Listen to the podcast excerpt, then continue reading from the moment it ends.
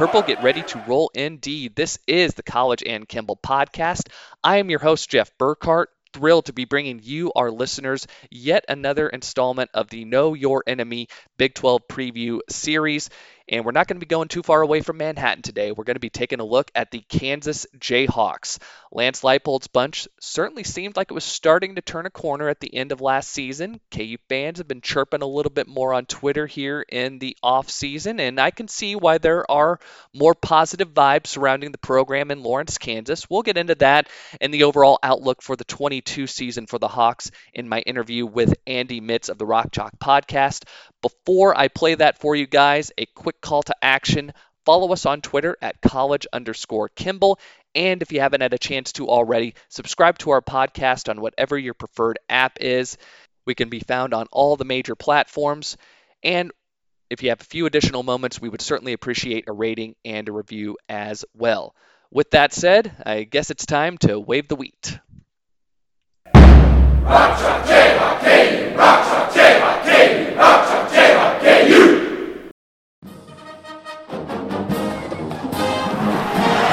Here we go. Daniels, flushed. Daniels, end zone, caught! Kansas wins it! Jared Casey, the hero, and the Jayhawks find a way.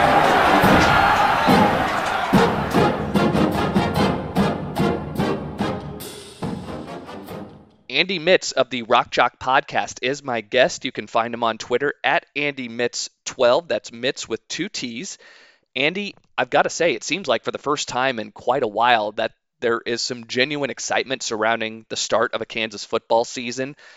I know enough KU fans to know how the general routine goes, and that is, oh, we feel like we might have a winnable game or maybe even two at the beginning of the non-conference schedule against a, an FCS and or a low-level G5 team.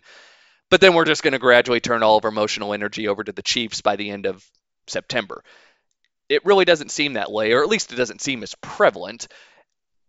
I think a lot of the optimism can be traced back to the way that the 21 season wrapped up for the Hawks now, everybody's going to immediately point to that monumental upset win over Texas, but selfishly, as a K State fan, I'm going to go back to the week before.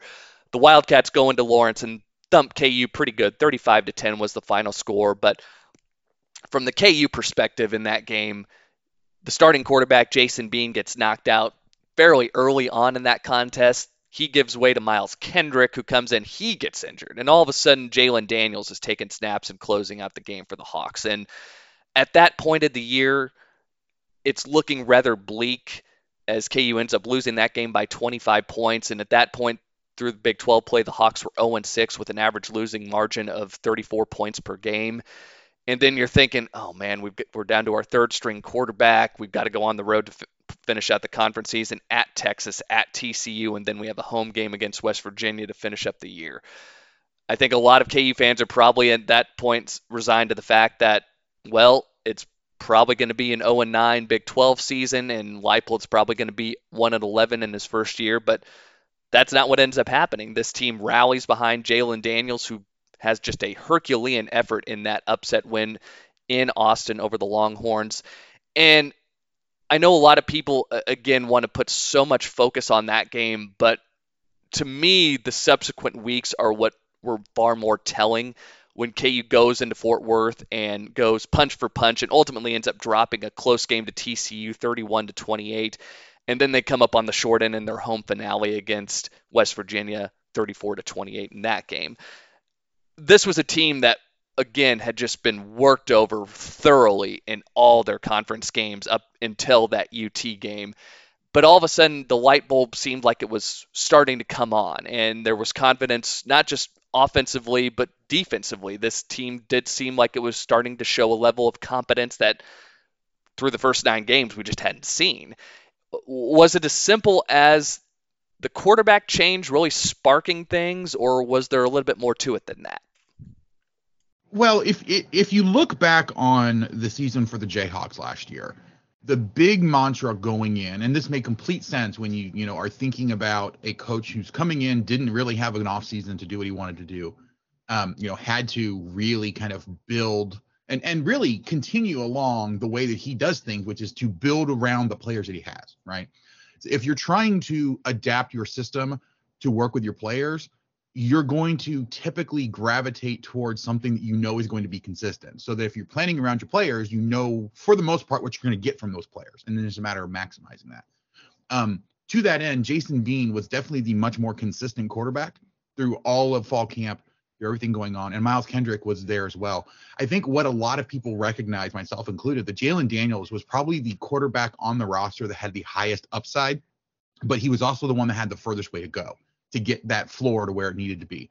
And so, really, the main thing that the Kansas State game did when both Miles Kendrick and Jason Bean got injured in that game is it forced Jalen Daniels to have to be the guy because they didn't really have another quarterback who they felt comfortable playing long stretches of time.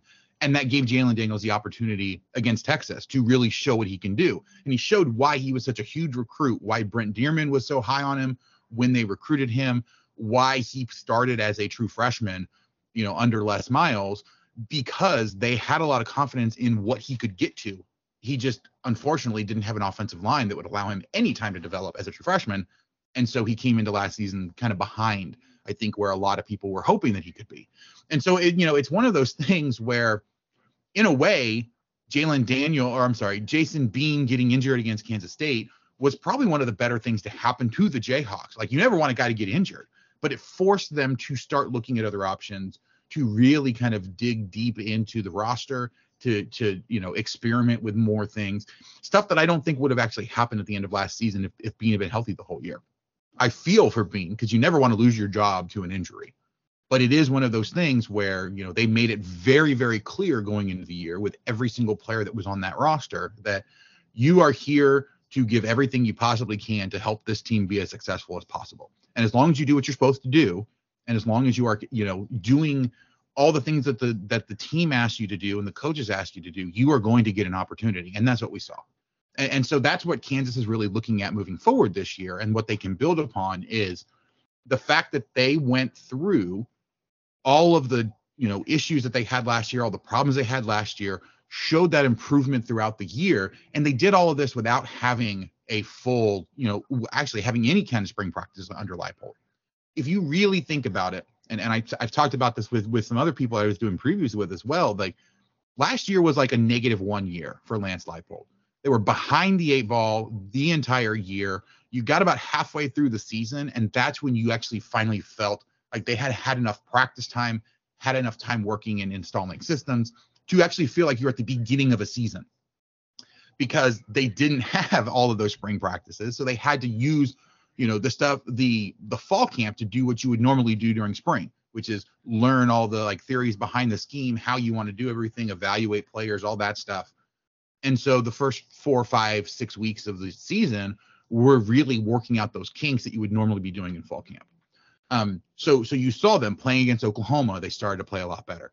You know, they obviously still had some some hiccups here and there. And then when Kansas State came out and punched them in the mouth, and you know they got guys that were injured so so quickly in that game, it made it really difficult for them to go ahead and come back. That's not to take anything away from what Kansas State did because they had a phenomenal game last year against the Jayhawks, but Kansas really did not have a good opportunity in that one because of some bad injury luck, and it ultimately ended up, I think, being one of the better developments that ultimately got that season to where it was.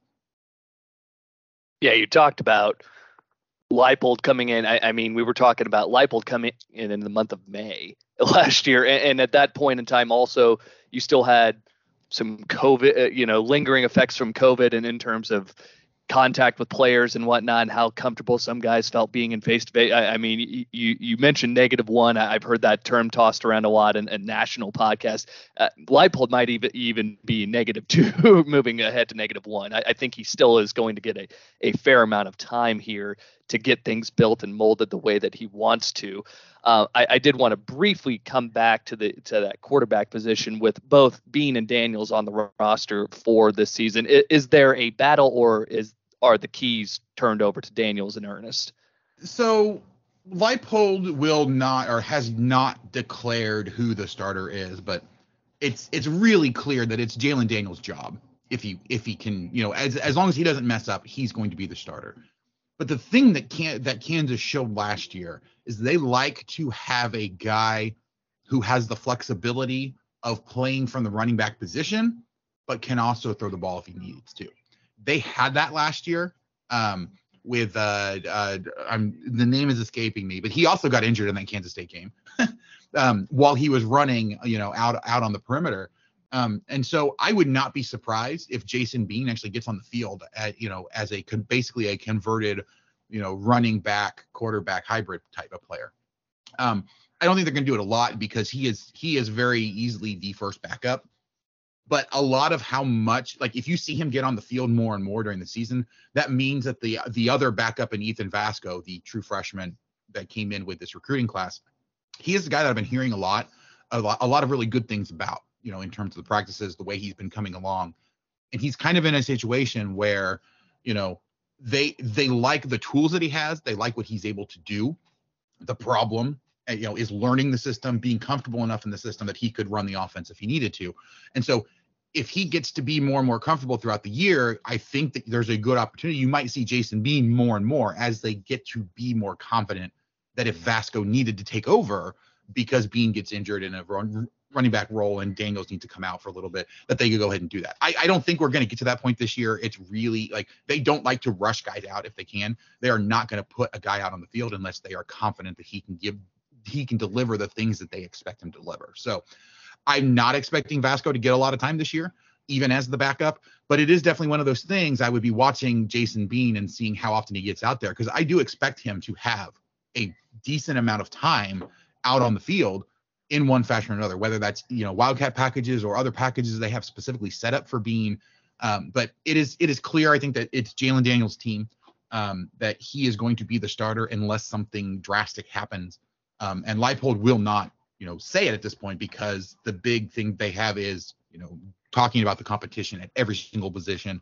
Um you know and they actually showed that willingness right? Because um coming out of the spring preview the big thing that they talked about and all of the coaching staff was talking about it was that they had some positions where they really still needed a lot of help. They weren't happy with what they had. They they singled out the cornerback position. And what happened after that is they went out and they got seven different transfers to come in that could play in that defensive secondary that either were cornerbacks at their prior position or had played cornerback previously and had moved over to safety or you know potentially could come back. So they got a lot of additional flexibility, stockpiled a whole lot of extra talent and ready talent, like guys that could play right now because they're trans- from a college program. So they have a lot of um, or I, I think that this team is going to be a lot different than most people think about from last year because yes, they are bringing back 82% of their you know returning production, like they, one of the highest numbers in all of college football. But you know, at the most important positions where they had big problems, they actually went out and found a bunch of guys. So I'm not sure how well it's all going to come together. I'm not, you know, I've made some pretty crazy predictions in the past, and and uh, thanks to Philip over on the 1012 podcast, I, I made another one coming into the season. But it is also one of those things. Like I'm not expecting it to be them hit the ground running from day one, you know, and and ending with a winning record and all this stuff. Like, but I do see a pathway that they could get a lot of pieces to come together, be extremely competitive in a lot of their games, and end up stealing some games that people don't think that they should be able to steal. You mentioned hitting the transfer portal, and I did want to touch on that here for just a, a, a moment a lot of big uh, kids from Big Ten schools, Nebraska, Michigan State. Uh, the big one I think Kansas State fans will take an interest in is is Ky Thomas, the running back from Minnesota, uh, was the MVP of their bowl game in 2021. He elects to transfer, come back home uh, to the Sunflower State. Now I, I'm I'm curious to get your take on that position battle with he and Devin Neal. Ky Thomas is a very respectable running back, and I think that could be a nice two-headed monster. Do do you foresee it being split out that way, or is Devin Neal still going to be getting a, a lion's share of the carries? It's it's hard for me to say how that's going to happen because they have shown the willingness and the and the desire even to get running backs involved in the passing game so I, I still see that there's a really good opportunity that you could see both Ky Thomas and Devin Neal on the field together. But let's not count out Sevion Morrison, you know, the transfer from Nebraska, who also projects pretty well. He did not have quite the recruiting pedigree I think that that the other two did, um, specifically that that Ky Thomas had. But he is a a talented guy, a guy that I think is going to get some time. The Jayhawks are stacked at the running position. They have a lot of different options that they could potentially use that run a lot of different styles as well. Um, that's normal though for the Big 12 this year. Like there's a lot of really good running backs in the Big 12. And we saw that last year. You know, I, I do think that it, it, caused a lot of the running backs to be underrated, especially coming into the season, because you know everyone thinks of Deuce Vaughn and Bijan Robinson, like those are the two guys in in the Big 12 that you think of at the running back position. But there's a lot of guys that really aren't that far behind them. Like yes, they're phenomenal, and I'm not trying to again, I'm not trying to take anything away from them, but I do think that the vast majority of the running back talent in the conference doesn't get talked about the way that it should because of Bijan Robinson, how good he is, and how good Deuce Vaughn is.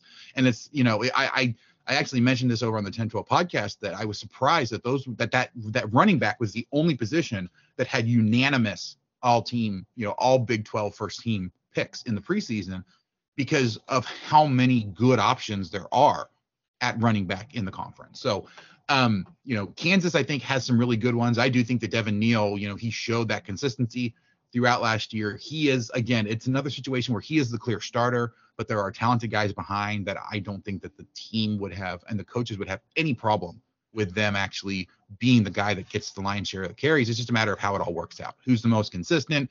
And of course, running back is a position where you can get multiple guys involved. In fact, you probably want to have multiple guys involved so that you're not putting that workload on a single running back or you know, so that people don't know that hey, a guy's this guy's in here, he's getting the ball for sure. So you know, go shut him down. So Kansas is going to have a lot of opportunities, I think, this year for a lot of different running backs to get involved. Um, what's I think going to be even more important offensively is how many different wide receivers can they get, you know, moving? How many can they get involved? The fact that they lost some wide receivers and then were able to bring a few in in the transfer portal and, and avoid losing a guy like Lawrence Arnold was absolutely huge for the Jayhawks this year. It'll be interesting to see how tight ends get involved in this passing game because I do think that Kansas has a few that people just don't know about um, because of kind of the way that people pay attention to tight ends in, in the Big 12 as well. But it'll be interesting to see how this offense goes, how well they're able to really get things moving. And for them, it's going to be about getting into a rhythm um, you know, and just trying to consistently get little chunks of yardage going down the field as opposed to having you know it's it's not going to be a quick strike get you know three 70 yard bombs in a game to, to be able to get touchdowns it's going to be ball control make sure that you are just chipping away little bit by little bit getting on a roll giving your defense plenty of time to kind of see what's going on. Um, that's how kansas is going to win games this year. When they do win games it's it's going to be that control type game you talked about wide receivers, and I will not believe that Kwamie Lassiter is not coming out in a Kansas uniform until I see it this fall. It seemed like that guy had been in Lawrence forever and a day. Uh, saw that he was actually 12th all time in receiving yards in school history. That's crazy. But again, he's he had spent a fair amount of time there. But uh, I'll be very interested to watch who gets the ball as far as the targets in the in the passing game goes. And I guess at a, at a macro level, do you feel like with with a a majority of the offensive line coming back, so, some solid options at running back.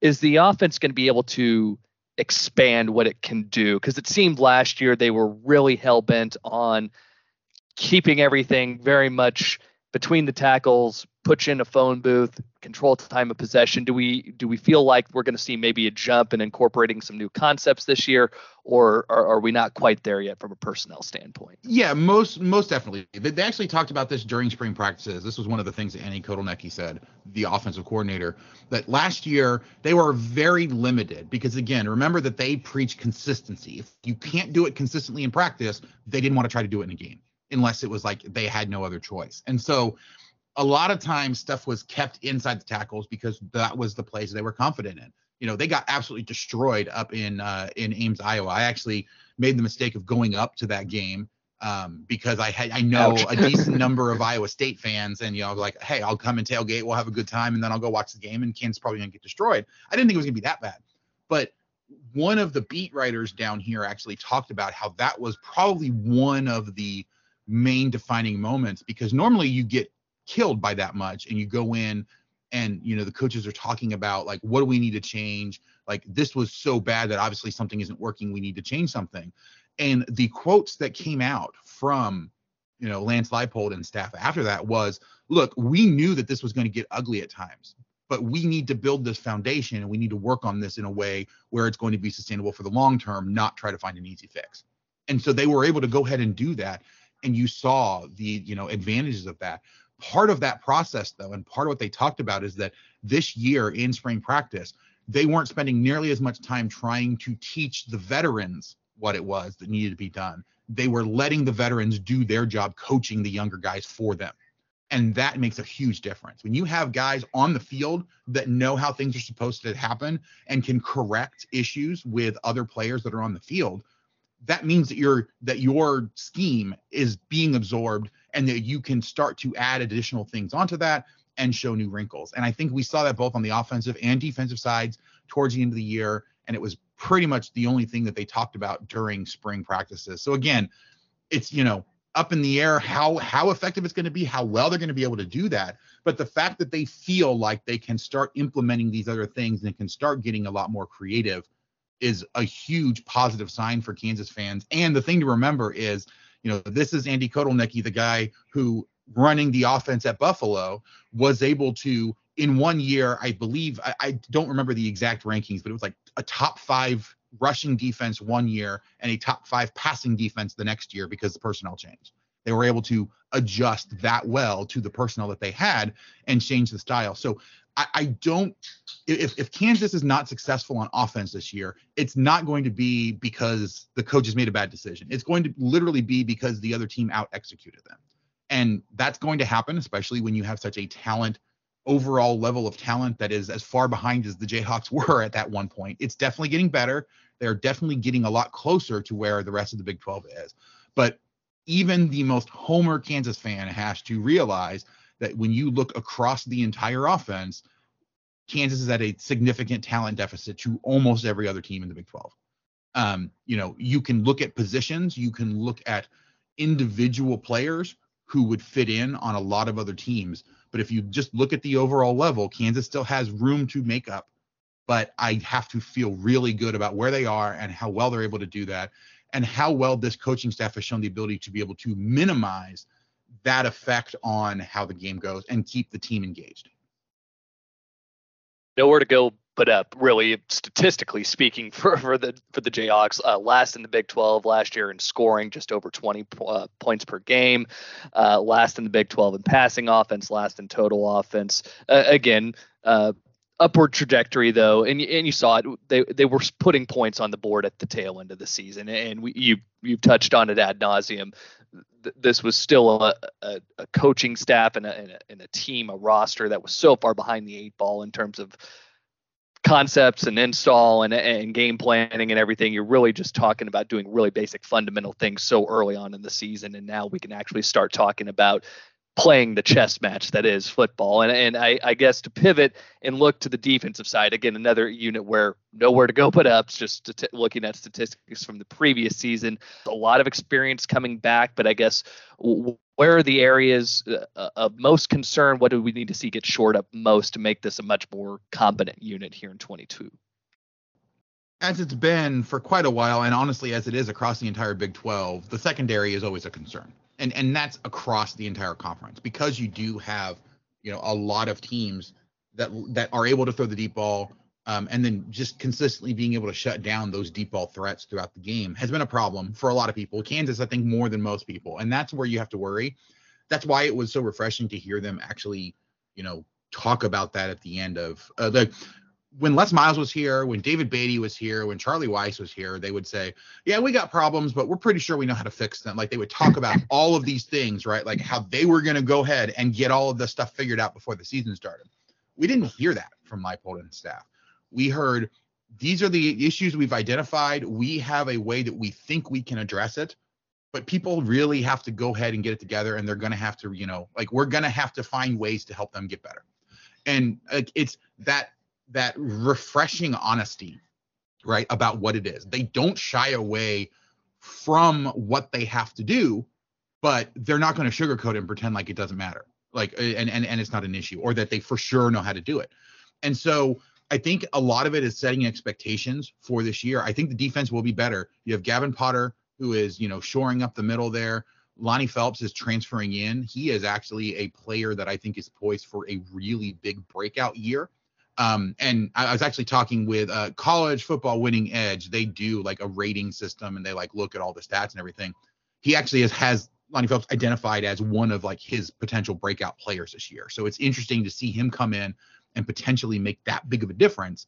Oh, it, that will be interesting to see. I'm not worried about the linebacker position, which is a little weird as a Kansas fan, right? Because under Les Miles, like people were throwing five yard passes all over the place because the the linebackers couldn't do anything, and that was a, a combination of injury and then just playing a bunch of young guys that weren't ready for it. Um, but this year, I am I am also a little bit worried about the defensive line. Kyron Johnson was all over the place last year, and it's not that I think that Kansas's defensive line stable of players is bad by any means. I just don't think they have a guy for sure who you have to worry about that can move along the line, that can cause a lot of problems, can disrupt the opposing offensive line, like a Kyron Johnson did, you know, or like a Daniel Wise or a Dorance Armstrong did in in years past. Um, Caleb Sampson is a guy that I think they're expecting to be able to do that sort of thing, but we also haven't really seen it to the degree that you would need to see to be super comfortable going into the year. So that's that's an area that I'm looking for is how well can that defensive line really kind of, you know, handle what it is that they want to do. Unfortunately, Kansas has a very bad habit of losing a lot of really good defensive linemen. They had three of them transfer out, you know, after Les Miles' first year, guys that were freshmen that had played a lot that were expected to really kind of step up and take over. Um, so they they're a little depleted there, but I think they have guys that they feel good with. It's just a matter of scheming and using the absolute strength that they have at the linebacking position and the safety position to really help to shore up the cornerback. Um, you know, I, wouldn't say lack of depth, but the the uncertainty at cornerback right now because of all the new guys and because of how bad it was last year, and then really use those linebackers to reinforce the defensive line to make sure that that front seven is really strong.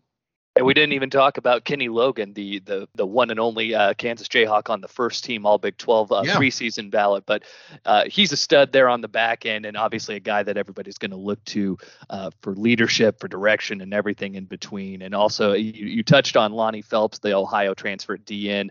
Excited to see what he can do. You you talked about too needing to replace Kyron Johnson, who uh, uh, again so many fans K State fans in particular are so dismissive of anything that is Kansas football, which is unfortunate. But watching that guy play, the desire was there, the effort was there, the results were there. He led the team in sacks last season. He, was a productive player, and just you, you can't just be so dismissive of him because of the name on the front of the jersey. Yeah, it's it's it's one of those things where unfortunately Kansas has every single year had probably three or four guys that if they were on any other team where the where the team surrounding them was even average, that they probably would be getting talked about as you know um, potential like semifinalists for for awards or really like decent opportunities to get drafted or things like that. Uh, unfortunately, they're just like you know you have a guy like Kyron Johnson and not very much around him. You know you've you've had years where you have a guy like a Steven Sims Jr. on you know the offense where he is like the main threat for that entire offense, or like a Pooka Williams at running back, but the offensive line can't really block for him, and so you can identify guys who are extremely talented and would be really good at other position or at, at other schools, but they just don't get to put up the stats at a place like Kansas because of the overall level of talent. Kansas has had quite a few guys like that in defensive secondary as well in the past, but they just don't get the recognition that they deserve or don't have an opportunity to show what they can do you know, or at least show to the degree. Like guys like Ben Heeney, who played linebacker for for the Jayhawks. Um, you know, you can talk about Jay Dineen. Like you can talk about a lot of different players who are really good players, but they just didn't have the guys around them to really allow them to show and to shine the way that you would expect really good players to. Kyron Johnson was again another one of those. He he impressed a lot of people at the Reese Senior Bowl because of what he was able to do and those are things he had been doing all year. But because nobody was really paying attention to Kansas except for you know the fact that Kansas beat Texas, which I still will remind every single person as many times as possible. Um, Do it. Like, that's the first time that people started paying attention to KU that last year. Like they were like, oh man, Kansas almost beat Oklahoma, but all anybody wanted to talk about with that Oklahoma game was the Caleb Williams forward fumble where you you know snap snatched the ball out of his running back's hands, which I'm I'm I'm not bitter about at all. No, no. Um, but no, like like there was a couple of different things, but like nobody really gave Kansas, you know, a serious look in terms of looking at the players and truly evaluating the players. Um, you know, I, I can't I can't count the number of times where I read, you know, uh, NFL sports sites who were looking at Kyron Johnson and they're like, yeah, he's probably not going to go high in the draft, but for the most part, every team saw a place that they could use him. Um, whether it's on special teams or you know use them like the Eagles are the ones that end up drafting him, and I think he's actually going to like make the roster and have an opportunity to play on defense, not just on special teams with with the Eagles this year. I talked with the the Eagles guy um, that runs the SI Fan Nation site that covers the Eagles, and it was one of those things where it's like, you know, there are good opportunities for Kansas players to make those sorts of impacts. They just haven't been able to do it at the at the college level to where people are actually recognizing that. And it's so tough too when you mention it when there's glaring roster deficiencies at potentially every other position outside of your own. It's it's hard to kind of see the forest for the trees if you're a scout if you're somebody just object you know an impartial viewer just watching a team it's it's tough to see that and project out and and recognize or even when your offense is just so bad that the defense is dog tired you know like two minutes into the third quarter and then they play like crap the rest of the year like sure. or the rest of the game like that happened to a kansas defense so often during the David Beaty years, where they had a lot of good defensive players. They had a really good defense, and you would see it every single year or uh, every single game. Kansas would go into halftime really close, making it look like, hey, this is going to be a competitive game. And then they would get the start of the third quarter, and the other team would take off because the defense was so exhausted. They did not have the ability to keep up with them because the offense would literally go three and out, three and out, three and out. Ooh, hey, we got a first down, three and out, three and out. Like it's, it was that inept and so you can see where a team game like this, where players or even entire units don't get evaluated correctly because of all these factors outside of their control. Now, I wanted to talk, I guess, before we wrap things up here and just talk about the this the potential record for this upcoming yeah. season. Do do Kansas fans feel that they got it right this time with Leipold? I mean, Kansas and, and they've tried everything. They they they tried getting the up and coming coach in Turner Gill. They tried doing the the retread and Charlie Weis, and then they tried getting the hot shot recruit. Like they've they've tried every trope of a coordinator of a coach, uh, and, and it's just not none of it's ever worked out. Do they really feel that they have their guy this time? And, and, and I guess the other question to piggyback off of that is, will the patience be there to wait this out for five, maybe even six years to get to a point where we're not just talking about competence, but when we're talking about a team going into each year that that is going to be contending to win five, six games, make it to a bowl game, and and and so forth. Well, it's it's funny because you you talk about the string of coaches that they've had, and, and I think the confidence in what's happening now isn't even as much about the head coach. It's more about the athletic director. Because if you go back to when Mark Mangino, the last really competent head coach that Kansas had, was here, he butted heads with athletic director Lew Perkins, who, oh, by the way, after he ran Mangino off, which, you know, you can have a debate about like what Mangino did, whether that was as big of an issue as people made it. It basically came down to Mangino stopped winning, and there was enough questions kind of surrounding that it made it really easy for Perkins to get rid of a guy who he did not see eye to eye with um, Lew Perkins was gone the next year because of a athletic or a basketball ticket scandal, um, along with some other things that he was doing while he was the athletic director. And since then, Kansas athletic directors have really not like Sheahon Zenger was a was a good athletic director for what he tried to do, but he was not effective in the way that he needed to be, especially with head coaching hires for football.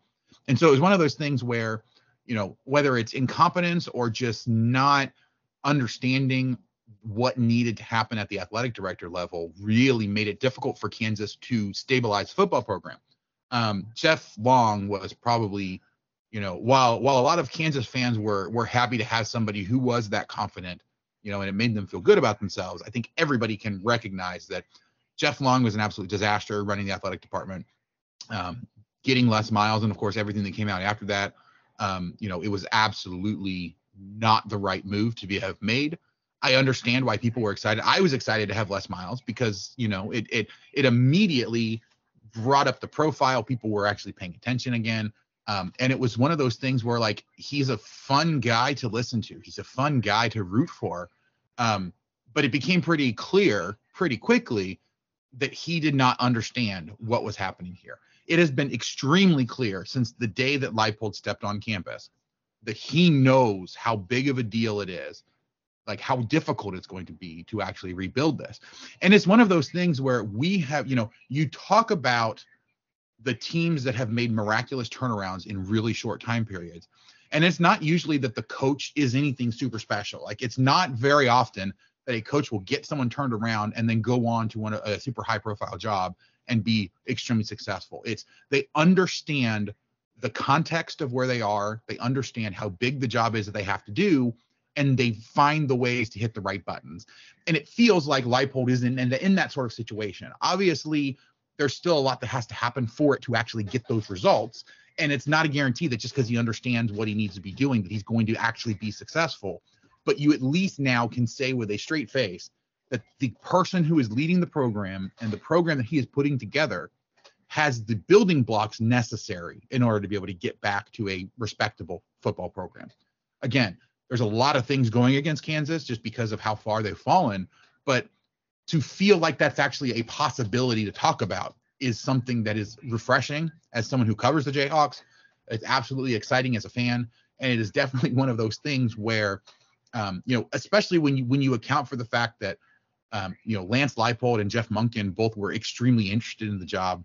Um, you know, Kansas got a little bit fortunate with the timing, which made it a little easier because there was no competition for them in trying to get coaches. But you know, Kansas has been a desirable job. A lot of these guys, or there was a lot of people that were interested back when Les Miles was hired as well. And so it's one of those things where, you know, Kansas is a job that I think a lot of people would be happy with. That Kansas has made really bad decisions on hires in the past. And so being comfortable with Travis Goff, the way that he is running the program, the way he's running the athletic department as a whole, um, you know, is absolutely fantastic. And that has spilled over into a lot of the other things that he's done. That's the biggest issue if you're someone who has followed Kansas athletics at all, is that you can trace most of the problems for the program back to the athletic director position, which then fed down into all the football program. Certainly seems like brighter days are ahead uh, at in Lawrence, Kansas. And that being said, um, I wanted to wrap things up here and just ask you for your prediction on the 2022 season. I, I, know just looking at the schedule that Houston game and West Virginia both on the road, right, pretty much right out of the chute. Not ideal, but in the same breath, you come back home after that, and you catch Duke, Iowa State, TCU. Those are three games that I would think you, you're looking at as a Kansas fan, and you're thinking to yourself, you know, could we get two of these? Maybe. And now, granted, you look at the back half, and it, it's probably going to be five of the six top, or rather top five or six schools in the final Big 12 standings and going at Baylor, at Oklahoma, Oklahoma State, at Tech, Texas, and then wrapping up at K State. So the back half going to be tough, but I, I, do think there's an opportunity for Kansas to make some hay early and and you know just see what what happens. You know, going down that home stretch. What what do you see gun to the head as uh, the Jayhawks record this season? You know, it's actually kind of funny because I've gone back and forth. Um, I mean, I, I, do see a fairly big range of possibilities, but it is one of those things where the way that this team is coming together, the way you're talking about the consistency and what we've seen from the, you know, towards the end of last season can give you a lot of hope. Um, like like I was saying earlier in the episode, you know, uh, Philip Slavin over at the 1012 podcast was asking beginning of this year, back in January, for some some uh, bold predictions for 2022. Um, and while I I didn't do absolutely fantastic with my bold prediction that you know the Big 12 was going to get three Final Four teams, um, you know they, they, you know Kansas kind of made up for that by actually winning the title, and bringing that home for the Big 12 two years in a row. But um, you know the other one that I did make, I actually had said, and and I know that your your uh, listeners are absolutely going to hate this, but I had said that I actually see my bold prediction is that Kansas final week of the season goes into Manhattan, wins that game to become bowl eligible this year. So, yes, I realize that that sounds crazy, and and honestly, I am fully prepared. yes, I am fully prepared for that to be wrong, but it is also one of those things that is far enough inside the realm of possibility that it's not like an immediate, oh my gosh, you're you're an idiot. Um, you know, I will remind everybody that I was the person that for a year and a half was hammering the Kansas is going to beat Texas before they were able to go down into Austin and get that win last season. So I am uh, I have a decent track record on my bold predictions, but it, I mean it's, it's it's one of those things. Even just looking objectively through the schedule, right? Tennessee Tech is a game that you have to think Kansas is going to win. Like you'll get that one. Yeah, if if they don't get that one, then the rest of the season is. I mean, I wouldn't say lost, but it means that the the rebuild is going to take a lot longer than anybody even hoped for. Um, but so so you have that home game against Tennessee Tech. I don't like West Virginia is a team that is so up and down, and you have to wonder what's going on with all the uh, the offseason issues that they've had. They're bringing in JT Daniels. You have like there is a lot of question marks for that West Virginia team or er, that early in the season. And so while I'm not going to guarantee that they'll go in and win that game, I do think they have a really good shot to win it. So if we're thinking about possibilities for the Jayhawks here, you know, I think they have a they, they're going to win that Tennessee Tech game because I, I can't really imagine anything else. They have a really good shot in that West Virginia game. I, I would assume that they're going to lose that Houston game, but it's not like Houston is a, a super powerhouse. But again, like I'm not saying that they're going to beat Houston. I, I would be shocked if they actually beat Houston. But um, you know, Duke, they should be favored in that game against Duke. Uh, and no matter no matter what anybody tries to tell me right now, Duke is you know has a brand new head coach. They have a lot of issues from last year, and Kansas was actually competitive in that game, you know, out in Durham. And so they're playing that game at home. You have a good shot in that one uh, kind of like you said, Iowa State, you know, they have their own questions. Again, I would pick Iowa State to win that game if I'm picking it right now, but it's a possibility. TCU has a ton of questions. I'm not really sure what's going on with them. And I'm not nearly as convinced as a lot of people are that they're going to be really good this year. And so I think that KU is is going to win that game. Um, you know, we can joke all we want about Texas, but you know, it is one of those things where I have consistently said I will not believe that Texas is back in one of the best teams in the Big 12 until they can actually do it and do sure. it more than once.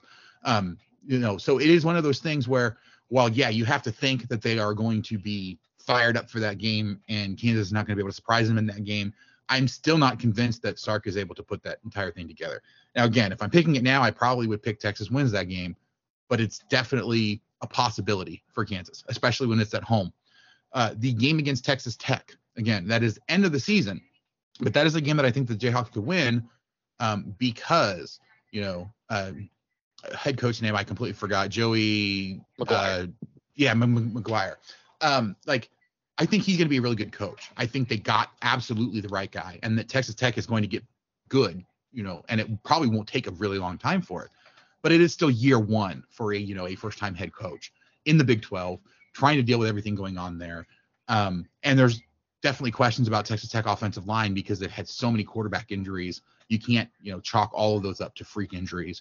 Um, so it'll be interesting to kind of see what Texas Tech does this year. And again, it's one of those because it's so late in the season. I'm not really sure, um, like what the expectations are going to be going into that game. But that's one that if you're talking about it right now, you know, if if they were to line up today and play, I think Kansas would probably be favored in that game because Texas Tech has a lot of questions, like a lot of questions right now obviously we have a lot of time. It's not until November, but that is a game that I think the Jayhawks could win. So like I'm going through all of these and I think that there are enough games that especially if the improvement is as real as we think it is, if Jalon Daniels is as good of a quarterback as we think it is, and the guys they got in the transfer portal are able to make an impact, like like it seems like they're they potentially could, that Kansas has an opportunity here, and it's and it's going to come down to the end of the season. Um, I am I have been on the record over on the 10-12 of saying that I am not nearly as sold on Adrian Martinez as quarterback for K State as a lot of people are. Um, and, and honestly, that's kind of the big thing, right? Like the the big changes that were made for Kansas State are ones that looking from the outside, it's hard for me to understand how it makes that much of a difference for Kansas State. I do think Kansas State is going to be a good team. I also happen to think that Big 12 is going to be a muddled mess this year. I would not be shocked if you know first and tenth, there's like a little bit of separation from those, and then two through nine, everybody's within like two games of each other. Like it's going say, to be it's going to be a dogfight. It's going to be absolutely brutal. Um, I don't think that it is um, unreasonable to wonder if you know Kansas State is going to be able to stay out of that dog pile like everyone else. And once you get there, like it's one of those things. I I look across the entire Big 12 there is not a single team that I that I look at them and say, I think they're going to win every single game against every other team because they're better than every other team. I, I you know I think I think there are definitely teams that that every other team is probably better than and will match up well against. But I just don't see. I also don't see a team that I look at them and say, "There's no way they're going to be able to win a game in the Big 12 this year." And and so it, it, to kind of be able to, you know, stratify the conference in such a way where you can feel super confident of where someone's going to end, I think you have to get to a point where you have super strong opinions about how good or how bad individual players are in individual teams. And there's just a lot of questions for a lot of teams in the Big 12 this year. I wholeheartedly agree with you, and I, I would not be stunned at all if there's maybe one or two six and three teams, but maybe there's four or five teams that are five and four, four and five in the league standings. I, I think, that, as you said, it is going to be a giant cluster this year, and I think it's going to be a fun race, and uh, and that's something I don't think we've really been able to say the the last few years talking about the Big 12, where you could always Oklahoma with the bullet, and then it was who else? And I think uh, just projecting forward when Oklahoma and Texas depart, I, I think you're going to continue to see an even more competitive league uh, just as you're bringing in schools that all recruit roughly in the same territory let's say uh, when you're looking at the 24-7 composite rating and whatnot. It's going to be a fun conference. It's going to be a fun conference race this year. So that all being said Andy, I, I do have to thank you again for, for being willing to come on here and give us your insight on the Hawks for, for 2022. Uh, looking forward to seeing improvement from Lance Leipold and his squad. Uh, before I cut you loose, though, uh, tell our listeners where can they find your content? Where they, can they listen to you? Where, where are you at? Yeah, I'm, I'm sure that all of your listeners want to go tag my tweet that I made over on the Rock Chalk podcast account with old takes exposed just know that it's already been done probably about 50 times already but you guys are more than welcome to join the chorus of people that that are waiting right for that potentially to happen but um no rock chalk pod on twitter the the, the, the at rock chalk pod is where i do most of my kansas tweeting um, I do also though cover all of the Big 12. I you know I try to be as objective as possible about most of the teams. Um, you know, Texas, I, I, really don't care. I don't have to be objective about them. I don't think anybody does. But anyway, nope. Um, but no, personal Twitter is at Andy Mitts 12. Again, I do talk a lot of my Big 12 takes from there, whereas most of the Kansas stuff is restricted to Rock Chalk Pod. But if you want to read more about Kansas, if you want to get more information about them, I also run the Sports Illustrated Fan Nation site that covers the Jayhawks. It's called Blue Wings Rising, and you can go there at bluewingsrising.com. Had a great time talking KU football with Andy Mitts, host of the Rock Chalk podcast. Remember to follow him on Twitter at Andy Mitts12. That's Mitts with two T's. The podcast Twitter account is at Rock Chalk Pod. If you're looking to stay abreast of all the happenings in Lawrence and to keep a close eye on the folks to the east, he's going to have you covered throughout the course of the season. That is going to do it for this episode of the Know Your Enemy Big 12 preview series. Again, I am going to be bringing on a guest to discuss and break down each and every Big 12 squad ahead of the 2022 college football season. Those of you who have already streamed the handful of previews that have push, been pushed out, I can't thank you guys enough. And additionally, I'd be remiss if I didn't acknowledge the handful of tweets in which some of our listeners have tagged us. I've seen a lot of K State fans asking for K State specific podcast recommendations. And candidly to be mentioned in the same breath as Bosco's Boys, Three Ma, Short Side Option, Go Power Cat Podcast, Aggieville Alley Cats, Shake and Blake, Cocaine Willie, that's a newer one that's just come onto the scene here as of late. It's extremely rewarding to hear our show get thrown into the mix with all of those that I just mentioned. And candidly, I'm not one who discriminates. I think each and every one of those shows brings a little something different to the table and can scratch whatever itch you might have as far as how you consume your K State content, how you interact with the K State fan community. And that's something we're going to do more of this season on College and Kimball. We're going to be more interactive on Twitter in the days leading up to games and also post game. We want to get fan reactions and make sure that we're engaging and interacting more with you guys, our listeners, in that capacity. So follow us on Twitter at college underscore Kimball. If you haven't had a chance to already, subscribe to our podcast. You shouldn't have any issue finding us finding us on any of the major platforms. And additionally, if you have a few extra moments, we would certainly appreciate a rating and a review. All of the feedback means a great deal.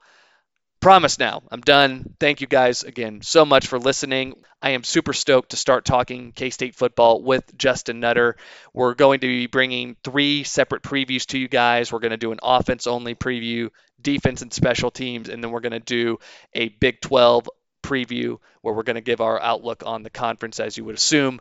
Excited to bring all that content. It'll be showing up in your feed here shortly. So just hang on for a little bit longer, guys. I promise the K State content is on the way and we'll be bringing it to you in spades during the course of the season. With all that being said, I'm going to get off my soapbox, stop waxing poetic, and just say this Cats, man. If you know, you know.